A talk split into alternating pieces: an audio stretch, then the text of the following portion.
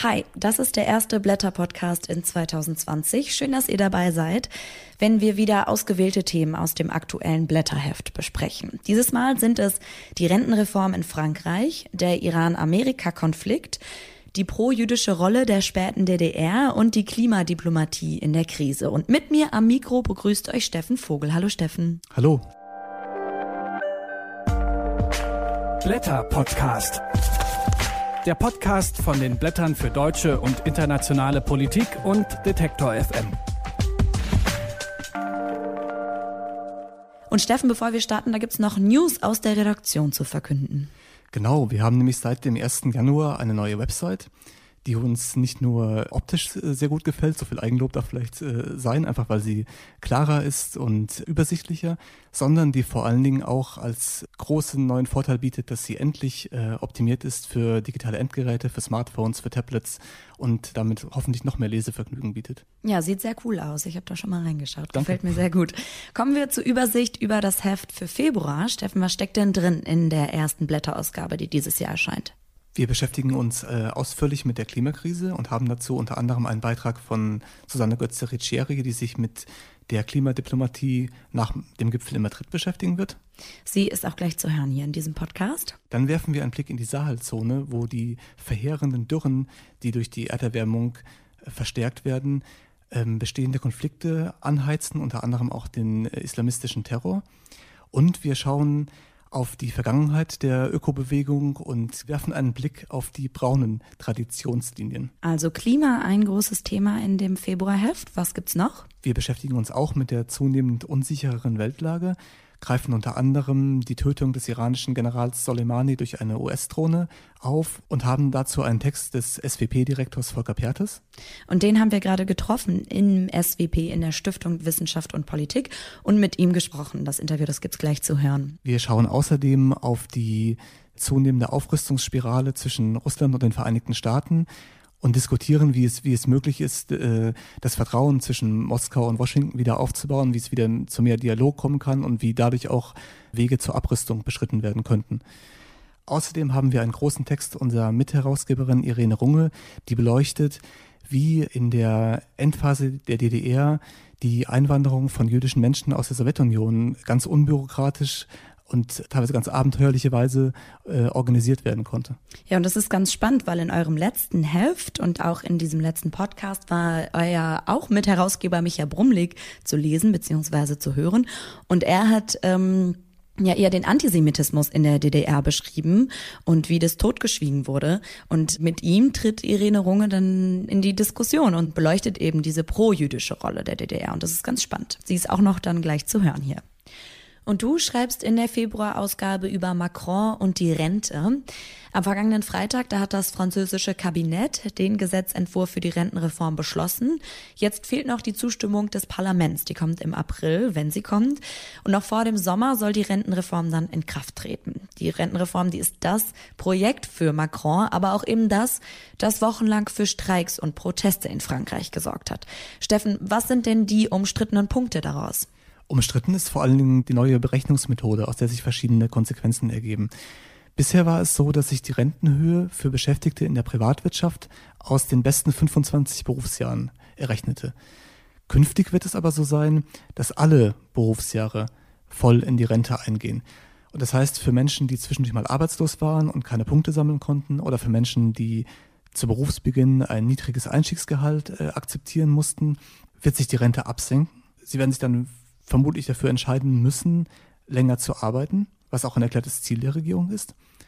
Diejenigen, die es sich leisten können und vielleicht nicht länger arbeiten wollen, die können auf eine private Zusatzversicherung zurückgreifen, was aber wiederum heißt, dass sie dann auf eine kapitalmarktgedeckte Rente bauen und sich damit natürlich den Schwankungen der Finanzmärkte äh, ausliefern müssen. Und was sagst du, ist es tatsächlich eine ungerechte Reform oder haben viele Franzosen Angst, ihre Privilegien zu verlieren? Es ist ein bisschen beides. Einerseits ist die Erhöhung des Renteneintrittsalters, selbst wenn sie hier nicht offiziell gemacht wird, sondern nur de facto geschieht, immer ungerecht, weil sie diejenigen Menschen benachteiligt, die in besonders belastenden Berufen arbeiten und die beispielsweise schon mit Anfang 50 Arthrose im Knie haben oder einen Burnout erlitten haben und die es gerade so mit Mühe und Not schaffen, bis Anfang 60 zu arbeiten oder vielleicht auch auf dem Arbeitsmarkt nicht mehr vermittelbar sind aufgrund ihrer Krankheitsgeschichte und denen einfach gar nicht die Wahl offen steht, bis Mitte, Ende 60 zu arbeiten.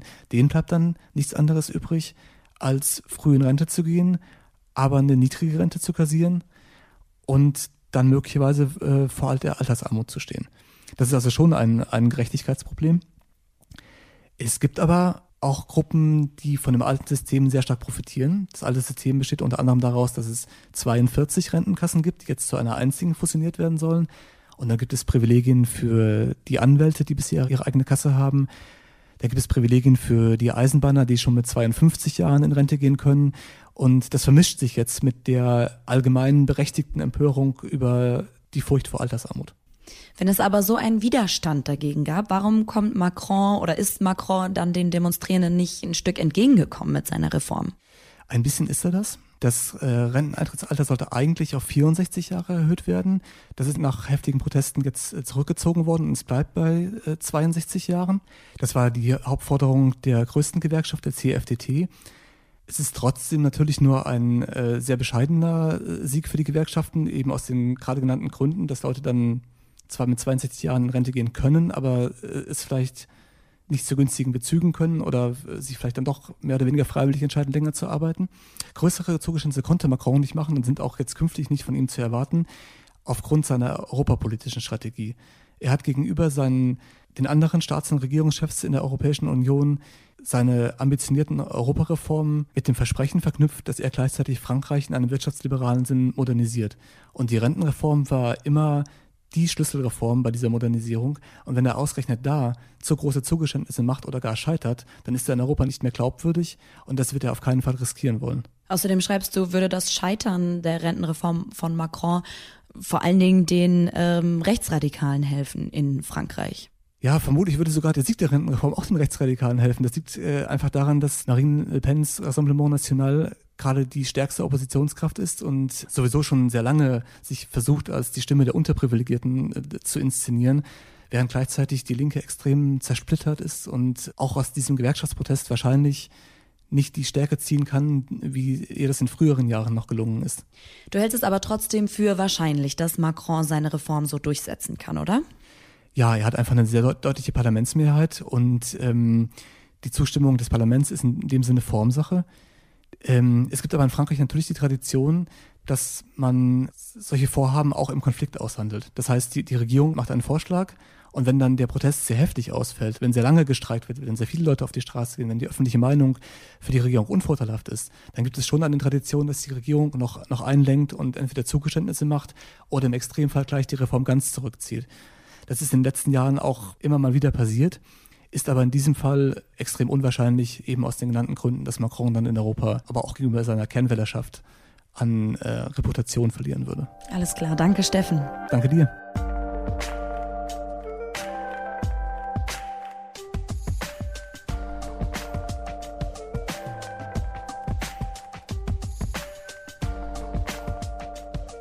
Nach der Tötung des iranischen Generals Soleimani durch die USA, da haben viele einen neuen großen Krieg befürchtet. Der scheint zwar erstmal abgewendet zu sein, aber die Lage im Nahen Osten bleibt angespannt. Volker Pertes ist Direktor der Stiftung Wissenschaft und Politik, der SWP. Er schreibt in den Blättern, wirklich seriös prognostizieren lassen sich die Auswirkungen dieser bislang letzten Runde im iranisch-amerikanischen Konflikt nicht. Was sich aber sagen lässt, ist, wo mit Blick auf die regionalen Entwicklungen im Mittleren Osten Anlass zur Sorge besteht. Und das wollen wir von ihm erfahren. Hallo, Herr Pertes. Ja, guten Tag. Hallo. Ein großer Krieg zwischen Iran und den USA erscheint Ihnen also nicht als das wahrscheinlichste Szenario. Sie können vorübergehend Entwarnung geben, aber trotzdem ist die Gefahr einer Eskalation nach wie vor gegeben. Das schreiben Sie. Warum ist das so? Also, den großen Krieg wird es vermutlich deshalb nicht geben, weil weder die iranische noch die amerikanische Führung dies so wollen. Und letztlich sind Kriege menschengemacht. Und, und was wir in den letzten Wochen im Nahen und Mittleren Osten gesehen haben, zeigt auch, dass Deeskalation möglich ist, wenn die Akteure es denn so entscheiden. Vielleicht weil sie die, die Klippe, den Abgrund gesehen haben, an dem sie sich bewegen. Konkret die Iraner, die iranische Führung weiß, dass sie sich einen Krieg mit den USA nicht leisten können. Sie sind hoffnungslos, wären hoffnungslos unterlegen. Und bei den Amerikanern ist es so, dass gerade Präsident Trump in einer Sache konsistent ist. Er will kein großes Truppenengagement amerikanischer Soldaten im Mittleren Osten haben. Das hat er gesagt, als er noch Kandidat war. Das hat er gesagt, als er Präsident ist. Er ist hier und da zurückgerudert, weil er mehrfach angekündigt hat, Truppen aus Syrien abzuziehen. Äh, aber gleichwohl, er will sicherlich kein zweiter George W. Bush werden, der 100.000 Soldaten an den Persischen Golf bringt. Insofern stehen die Zeichen ein Stück weit auf zumindest vorübergehende Entspannung, aber Eskalationsspiralen sind prinzipiell immer nach oben offen und der grundlegende Konflikt zwischen den USA und Iran ist ja nicht gelöst und wir haben auch noch keinen Prozess oder keine organisierte Form, ihn friedlich zu bearbeiten. Bleiben wir kurz bei den USA. Sie haben ja gesagt, äh, Trump möchte kein zweiter George W. Bush werden und trotzdem ist das Vorgehen gegen Soleimani ähm, ja mit dem Risiko behaftet, dass es zu einer größeren Eskalation kommt.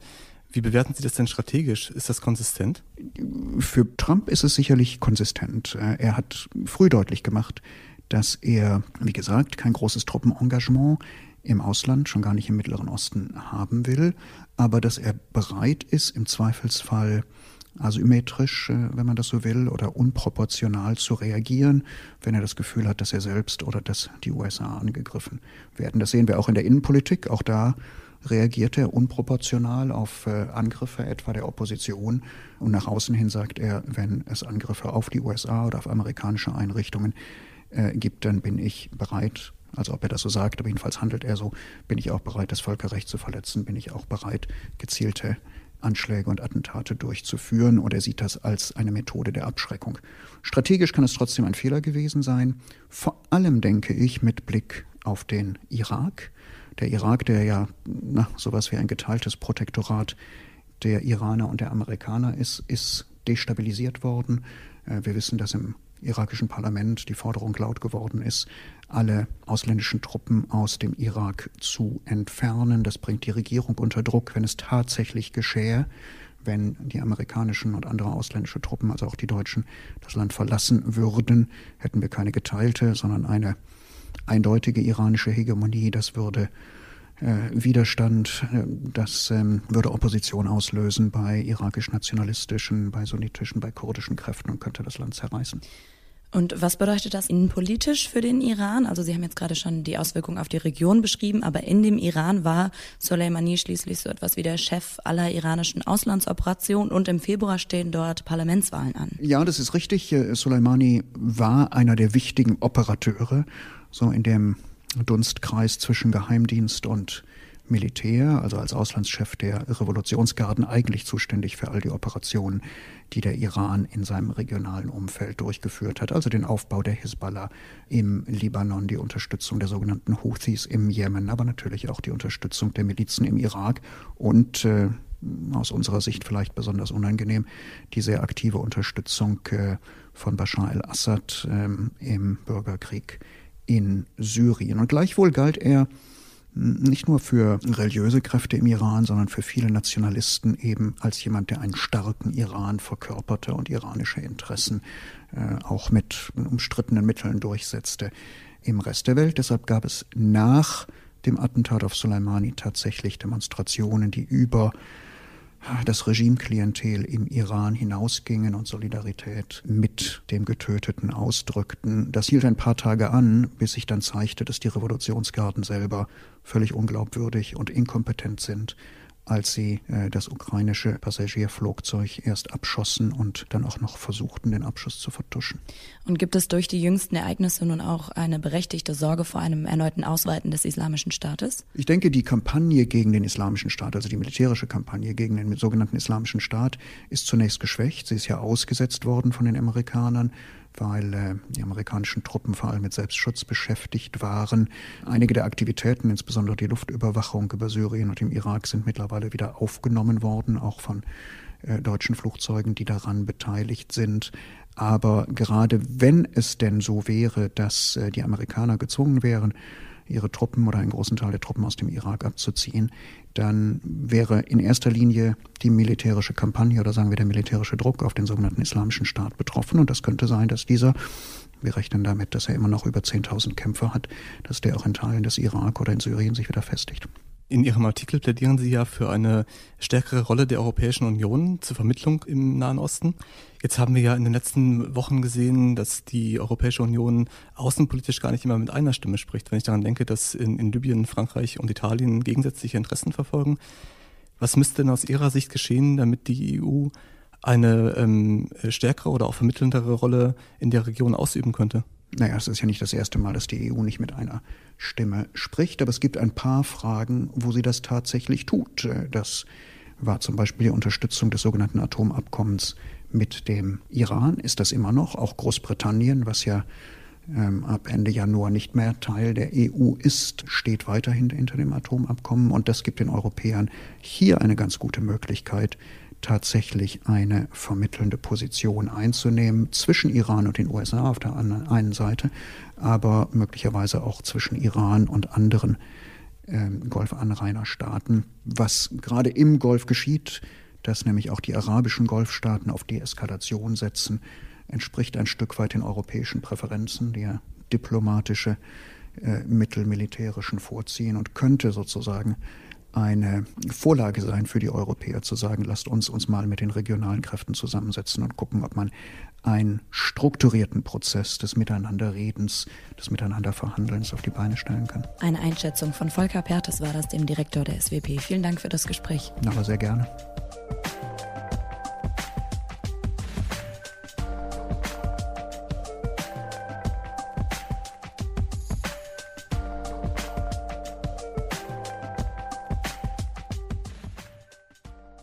In der letzten Episode dieses Podcasts haben wir mit dem Blätter mit Herausgeber Micha Brumlik gesprochen. Er hat gesagt, zu Zeiten der DDR galt der Faschismus als ausgerottet. Tatsächlich lebten dort aber nationalsozialistische Einstellungen fort. Das lag seiner Einschätzung nach nicht nur daran, dass die Partei fast alle NS-Lehrer in den Schuldienst übernommen hat. Dazu kommt, dass die DDR arabische Terrorgruppen sowie die arabischen Staaten im Kampf gegen Israel unterstützt hat und überhaupt einen erklärtermaßen antizionistischen Kurs gefahren hat. Vor diesem Hintergrund scheint es mir, dass dem erklärten Antifaschismus zum Trotz die DDR Haltungen, Gefühle und Einstellungen geduldet und unterstützt hat, die in jenen zwölf Jahren Nationalsozialismus gang und gäbe gewesen sind. Im Februarheft blickt die Blätter mit Herausgeberin Irene Runge auch auf die DDR und ihre Rolle für das deutsche Judentum. Sie schreibt, Brumlik vergisst, dass die DDR zumindest an ihrem Ende eine entscheidende pro-jüdische Rolle gespielt hat. Sie beleuchtet eine positive Rolle, die die DDR für die Wiederbelebung jüdischen Lebens in der Bundesrepublik gespielt hat. Und darüber wollen wir mit ihr sprechen. Hallo, Frau Runge. Hallo. Hallo. Diese pro-jüdische Rolle, die machen Sie an einem konkreten Datum fest, und zwar dem 8. Februar 1990. Was ist denn da genau passiert? Naja, das war schon der Höhepunkt der Rolle weil die DDR ja kurz vorm Ende war. Wir haben als jüdischer Kulturverein damals am zentralen runden Tisch, damals das alleinige Kontroll, politische Kontrollmittel der DDR, vorgelegt, einen Aufruf, wonach alle, die eine jüdische Herkunft hatten, Jüdinnen und Juden oder auch andere, in die DDR einwandern sollten, sofern sie diesen Wunsch äußerten, und zwar ohne Bürokratie und ohne Anträge und ohne alles. Wir hatten, das muss ich nochmal sagen, natürlich überhaupt keine Ahnung, was wir da verlangten. Und wie hat es dann funktioniert? Äh, zunächst mal gar nicht, weil die agierende Regierung unter Modrow andere Sorgen hatte und glaube ich sich nicht vorstellen konnte, dass es in der Sowjetunion einen offenen Antisemitismus gegeben hat und gab. Äh, zum Zweiten gab es sofort Gegendruck seitens Israel, Gegendruck seitens der Bundesrepublik und äh, die jüdischen Gemeinden waren auch nicht glücklich, also keiner konnte was damit anfangen. Aber dann kamen die Neuwahlen. De Maizière wurde Ministerpräsident. Der war ja vorher Religionsminister und äh, war ja auch immer schon der äh, Anwalt der jüdischen Gemeinde Ostberlin. Und als solcher hat er dann mit den anderen natürlich durchgedrückt diese Regelung, die es, glaube ich, im 20. Jahrhundert so nirgendwo hätte geben können. Nämlich, wer immer kommt und irgendwie nachweist, dass er irgendwie jüdisch ist, kann bleiben. Es wurde dann eine Arbeitsgruppe gebildet, der ich auch angehörte. Und diese Arbeitsgruppe hat dann sagen wir mal, die Voraussetzungen irgendwie umgesetzt, erfahrungslos, aber doch mit gutem Willen. Und dann kamen die Leute, noch bevor eigentlich klar war, dass es wirklich geht, und wurden aufgenommen. Und äh, dieser Vorgang lässt sich eigentlich nur erklären aus einer absolut chaotischen Situation am Ende der DDR. Warum wollten denn so viele Bürger aus der Sowjetunion äh, ausgerechnet in die, in die DDR gehen und nicht zum Beispiel nach Israel? Na, Israel hätten sie ja gekonnt, aber sie wollten natürlich lieber nach Deutschland. Da haben sie mehr Hoffnungen gehabt. Außerdem im Unterschied zu uns dachten die ja sowieso, gleich ist alles Westdeutschland und dann sind sie gleich im Westen. Und warum soll man über Israel in den Westen nach Deutschland? Der zweite Grund war, dass äh, auch jene kommen konnten, die nach jüdischem Gesetz keine Juden waren, also jüdische Väter hatten, die ja aus jüdischen Belangen sonst ausgegliedert werden und wurden. Und das Dritte war, dass das ja sehr unaufwendig war. Nicht? Also die, die bislang nicht versucht hatten, wegzukommen, haben diese Gelegenheit genutzt, ohne viel Aufwand. Im Grunde setzten sie sich in ihr Auto oder in den Flieger oder in die Bahn, kamen hier an und waren da. Israel war mit viel mehr Aufwand verbunden und der Rest der Welt ohnehin. Und nicht zu vergessen, die Regel, wonach alle, die jüdisch verfolgt waren, ausreisen konnten, was ja immer mal wieder möglich war. Und dann kamen ja immer so Ströme irgendwie in Wien an oder direkt in Israel. Das war ja mit Ende des Kalten Krieges eigentlich beendet. Also war Deutschland die neue Lücke, die man nutzen konnte und wollte. Lag es auch daran, dass diese Menschen in der Sowjetunion nicht staatlich verfolgt wurden, sondern ähm, mehr Sorge hatten vor antisemitischen Stimmungen in der Bevölkerung? Also äh, das war nicht so ganz eindeutig. Es war, glaube ich, mehr die Sorge, was wird passieren nach diesem sonderbaren Versuch durch Glasnost und Perestroika, alles zu ändern mit einer Bevölkerung, die eigentlich dazu nicht bereit war. Und sagte sofort, die Juden sind dran schuld, die haben uns schon damals die Revolution eingebrockt und jetzt sind sie schon wieder dran. Stimmte zwar nicht, aber das war eben die Meinung und so einfache Menschen haben eben so ihre Vorstellungen gehabt und die haben sie bis heute. Und wie sah das Zusammenleben hier dann aus? Die kamen also in Ostberlin an. Die agierende Regierung schuf Möglichkeiten, also im Grunde genommen gerade leergezogene Militärbaracken und so wurden also als Unterkünfte bereitgestellt. Man hatte ja gar keine Erfahrung, muss man noch mal sagen.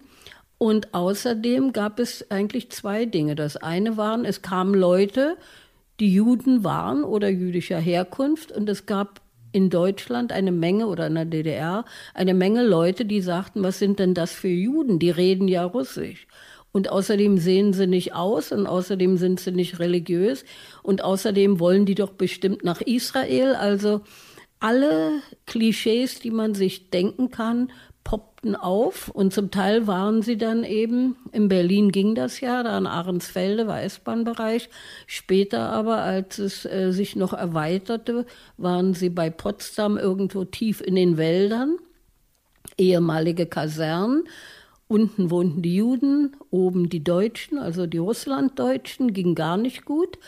Und äh, dann wurden sie mit dem Bus irgendwo eine Stunde Deutsch lernen hingefahren und wieder zurückgeholt. Also es war ein völliges Durcheinander. Das war dann aber bereits schon äh, in der Westzeit. Nur der Mangel an Idee, an Konzeption, an hängt für meine Begriffe damit zusammen, dass gar keine Bereitschaft gab, eine Einwanderung zu planen. Und das hing wiederum damit zusammen, dass die deutsche Einheit ja nun davon ausging, dass auch das künftige Deutschland kein Einwanderungsland sein darf. Und darum hat also im Osten wie im Westen bis auf ein paar Verrückte wie uns und ein paar engagierte politische Leute im Osten und auch im Westen später, wurde das immer wieder verhindert oder es wurden Barrieren aufgebaut, die schwer zu überwinden waren.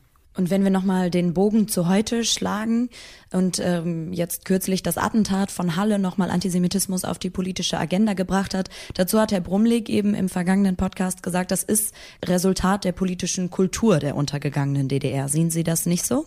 Eigentlich nicht, weil äh, woher kämen denn dann die ganzen Attentate in Deutschland West, die haben ja auch eine Kultur hinter sich. Ich würde eher denken, es scheint in der deutschen Mentalität oder ich weiß, ist ja kein genetischer Defekt, aber es scheint in der Gesamtkultur ein Problem zu geben, mit Fremdem klarzukommen. Mir ist es nicht wirklich nachvollziehbar und ich kann es mir auch nicht vorstellen, wo es herkommt. Aber äh, um dann zu solchen Attacken zu kommen, da gehört schon eine Menge äh, sonderbares Verhalten, vielleicht auch eine psychische Schädigung oder vielleicht auch so eine ideologische Kälte dazu, die kann ich mir nicht vorstellen. Also der DDR würde ich das nicht in die Schuhe schieben. Wenn ich überhaupt diesen ganzen Prozess jemanden in die Schuhe schiebe, würde ich sagen, äh, 30 Jahre Vernachlässigung der Gefühle ehemaliger DDR-Bürger, das hat ja auch seinen Preis. Und 30 Jahre Ausgrenzung, 30 Jahre für blöd verkauft werden, 30 Jahre ohne Bus, ohne Bahn, ohne Laden, ohne Kino im Dorf, ohne weiß ich was, äh, das macht die Leute schon bösartig oder das, was in ihnen an Bösartigem steckt, findet dann auch seine Projektionsfläche. Und das sind dann halt, sagen wir mal, die Einwanderer, egal ob Juden oder Muslim oder sonst was, die uns nicht nur die Frauen wegnehmen, sondern auch noch die, weiß ich, die Jobs oder irgendwas. Insofern halte ich das für sehr kurz gegriffen, äh, mit so einer Auskunft zu versuchen, das zu erklären. Das sagt Irene Runge. Vielen Dank für das Gespräch. Danke.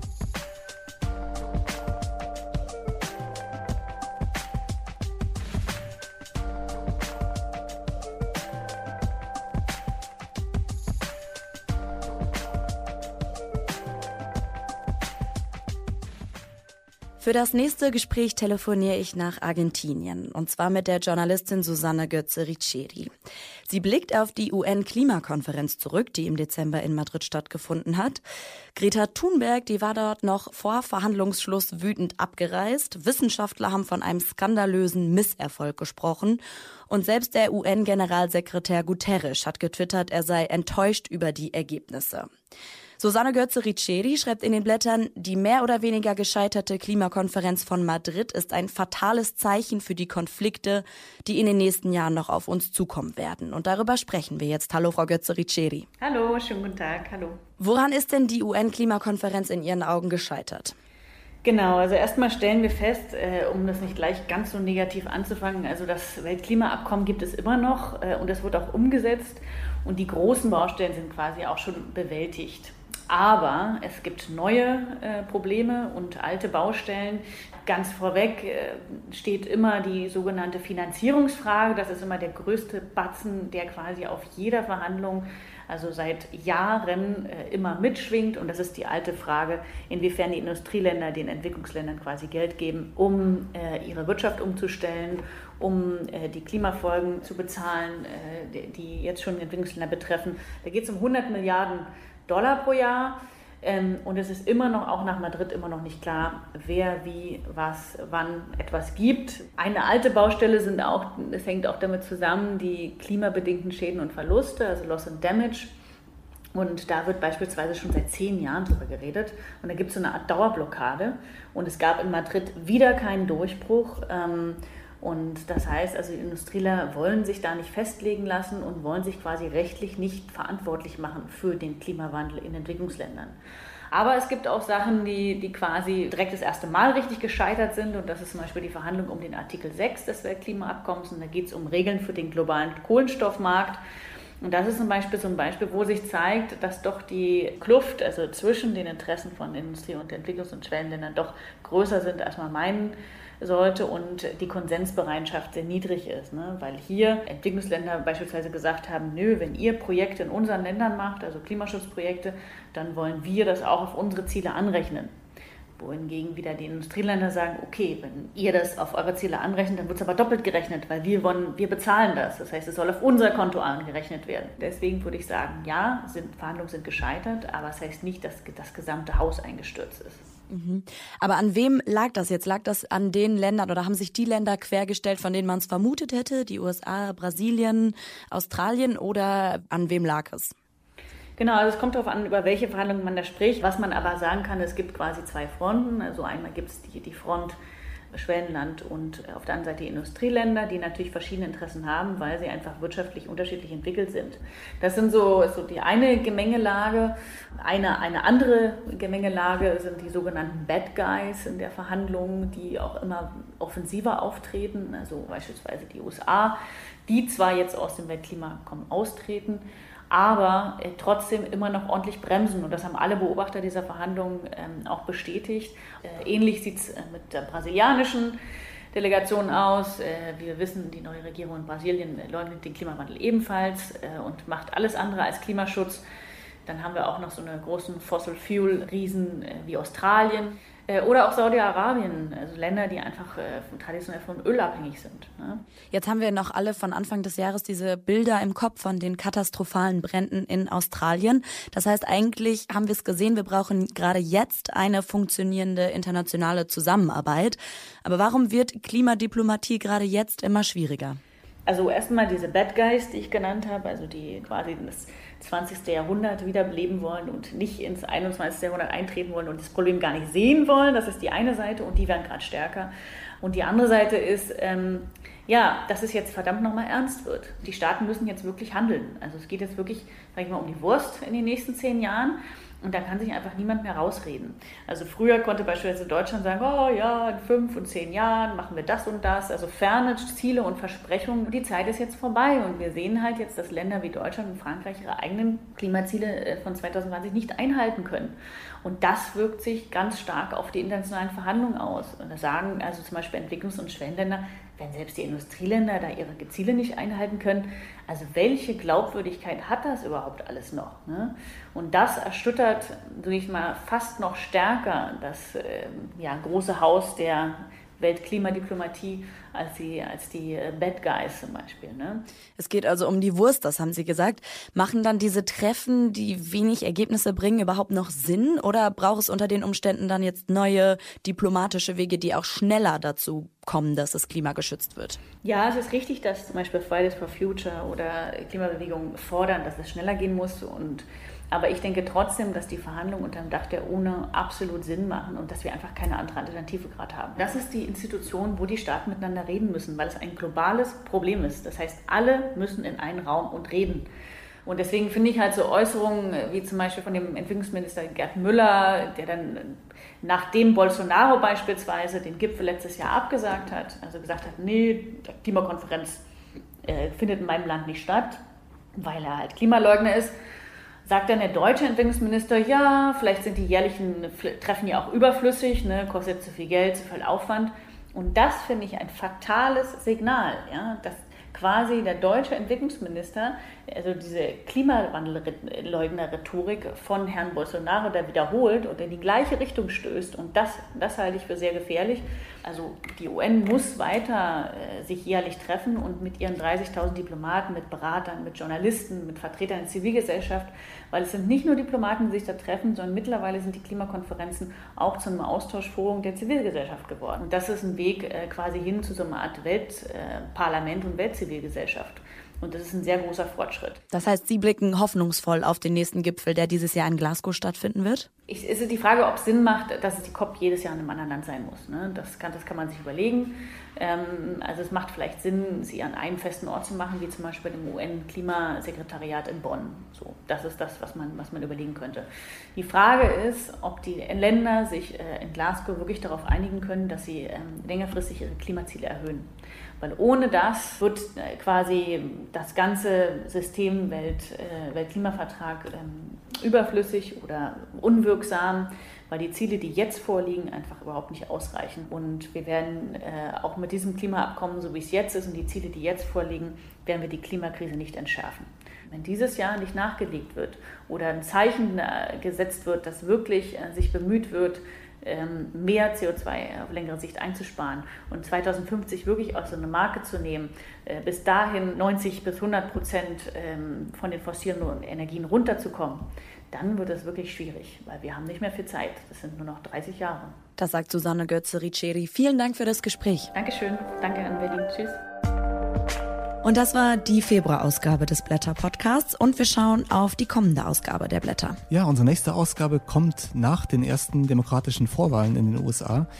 Und wir werden natürlich schauen, was hat sich jetzt geändert? Hat sich da möglicherweise schon jemand herausgestellt, der oder die aussichtsreich gegen Trump bestehen könnte? Außerdem ist am 8. März der Weltfrauentag und aus diesem Anlass werden wir uns mit der globalen Lage des Feminismus beschäftigen. Das klingt spannend. Ich freue mich drauf. Bis dann, Steffen. Bis dann.